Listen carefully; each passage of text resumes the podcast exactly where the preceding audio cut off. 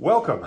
I'm Tom. Find me by Googling Cannabis Lawyer, then clicking my website, cannabisindustrylawyer.com, an online resource for all your questions about navigating the cannabis industry, like today's very special episode on cannabis craft growers in Illinois. We are going to be covering the applications that will enable up to 150 new entrants into the Illinois cannabis cultivation market by 2022.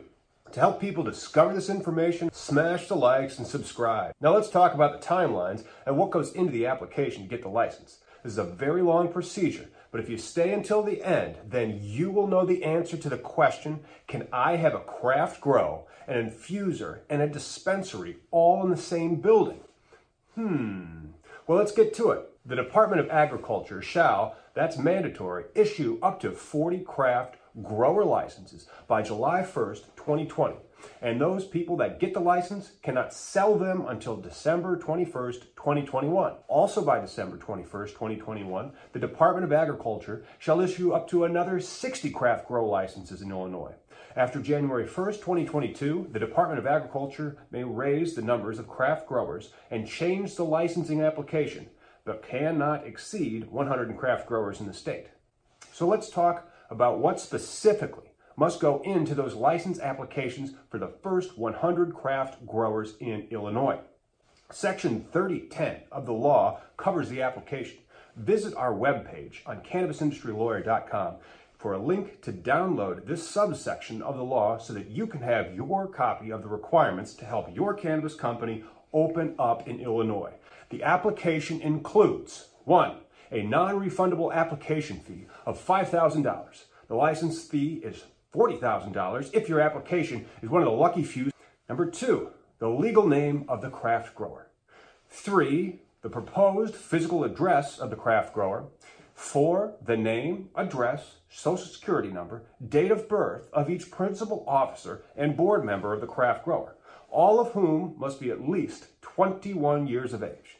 Number five, details of administrative or judicial court proceedings where any one of the people from requirement 4 have pled guilty or had a license revoked or suspended.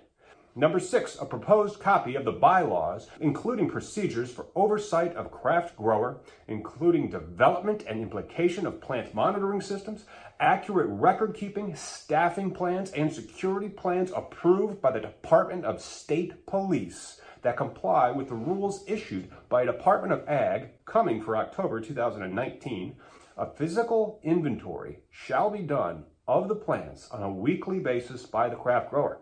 See, this is why I was saying to people before that the costs will be high. Many businesses, they just open. They do not prepackage all these governing docs before even getting the permission to open for business. So that's why consultants will be charging tens, if not hundreds of thousands of dollars to help your business get its license to grow in Illinois. Please ask those vendors if they have a fiduciary duty to your business, like your lawyer has. Now back to the requirements. One, verification by state police that all background checks of principal officers, board members, and agents of the cannabis business establishment have been conducted. Two, copy of current local zoning ordinance or permit and verification that craft grower is compliant with local zoning rules.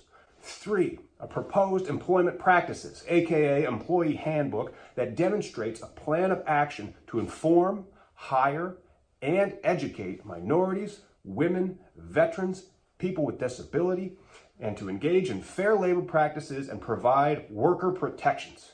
Four, demonstrate experience in or business practices that promote economic empowerment in disproportionately impacted areas. Five, experience with cultivation of ag business or horticultural operations. Six, description of the enclosed, locked facility where cannabis will be grown, harvested, manufactured, packaged, or otherwise prepped for distribution to dispensing organizations. Number seven, a survey of the enclosed, locked facility, including the space for cultivation. Number eight, cultivation, processing, inventory, and packaging plans. Nine, a description of applicants' experience with ag cultivation technology and industry standards.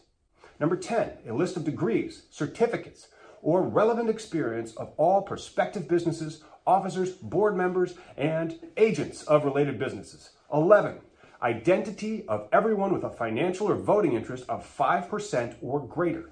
Number 12, a plan describing how the grower will address each of the following. One, energy needs and adoptions of sustainable energy use. Two, water and sustainable water use or conservation policy. Number three, waste management and a waste reduction policy, including one, a recycling plan for their purchaser packaging, any recyclable waste or cannabis waste.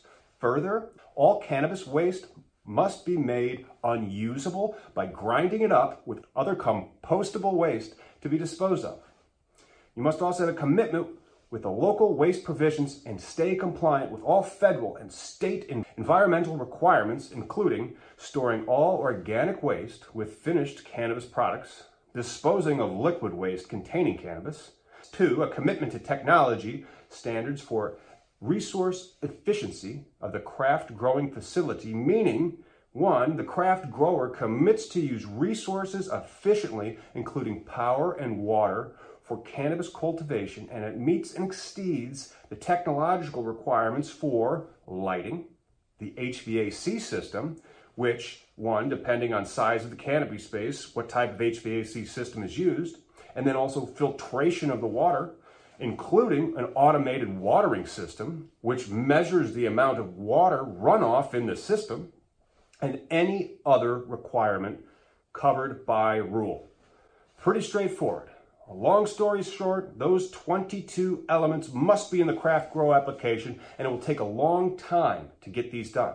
That is why consultants will be there to sell you on how they will do things and why it works. But before you do that, please look at how the applications will be scored. For that, we turn to section 3015 of the craft grower law to get the points of those scoring. The points that they have so far in the statute are not very well spelled out but we can do the reverse math to guess at the 78 percentage of the points that are not directly explained. These are the criteria. Number one, suitability of the proposed facility. Number two, suitability of employee training plan. Number three, security and record keeping plans. Number four, the cultivation plan. Interesting, it's only number four. Number five, product safety and labeling plan. Number six, the business plan. And number seven, the applicant status as a social equity applicant.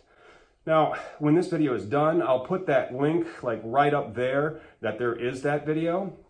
And this is the first time in the list that the state actually gives us numbers. They say that not less than 20% of the available points go to the social equity category. So at least 20% of the decision is this social equity. Ignore it at your peril.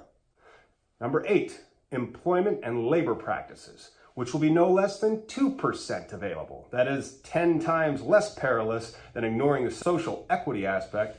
Number nine, an environmental plan regarding your cultivation operations like your HVAC system, your water system, your energy efficiency, and your technology plans. Number 10, if the craft grow is owned by more than 51% of Illinois residents. Number 11, Veterans have more than 51% ownership or control of the craft grow. Number 12, a diversity plan that includes a narrative of not more than 2,500 words that sets your goals of diversity and ownership, management, and contracting. Number 13, anything else that the Department of Agriculture may set by rule for these points. And in the case of ties, two bonus points for applicants will be awarded for their plan to engage with the community. But this will only come up if the applications to a particular region are tied. There you go. If you win, any of these plans that you put into your craft grow application become conditions of the license. Failure to comply with your own policies and procedures will expose your craft grow to risk of loss of license. So you better mean what you say when you put it in your application. I know, right? Whew. This application is crazy long. And then if you win, it becomes a condition of your license. But if you like this type of video and you want more information about Illinois adult use laws, subscribe to this channel and give us a thumbs up on this so that content like it comes up more often in your feed. And now it's for the big secret. According to page 215 of the new Illinois adult use law, a craft grower may share a premises with an infuser or a dispensary and have their licenses share common areas like locker rooms, lunchrooms, or bathrooms. They just cannot go in to their respective places of work.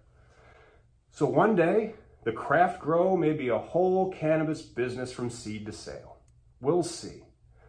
Thanks for joining me on this episode. Remember, marijuana legalization is only a few months away. So start putting your plans together for cultivation.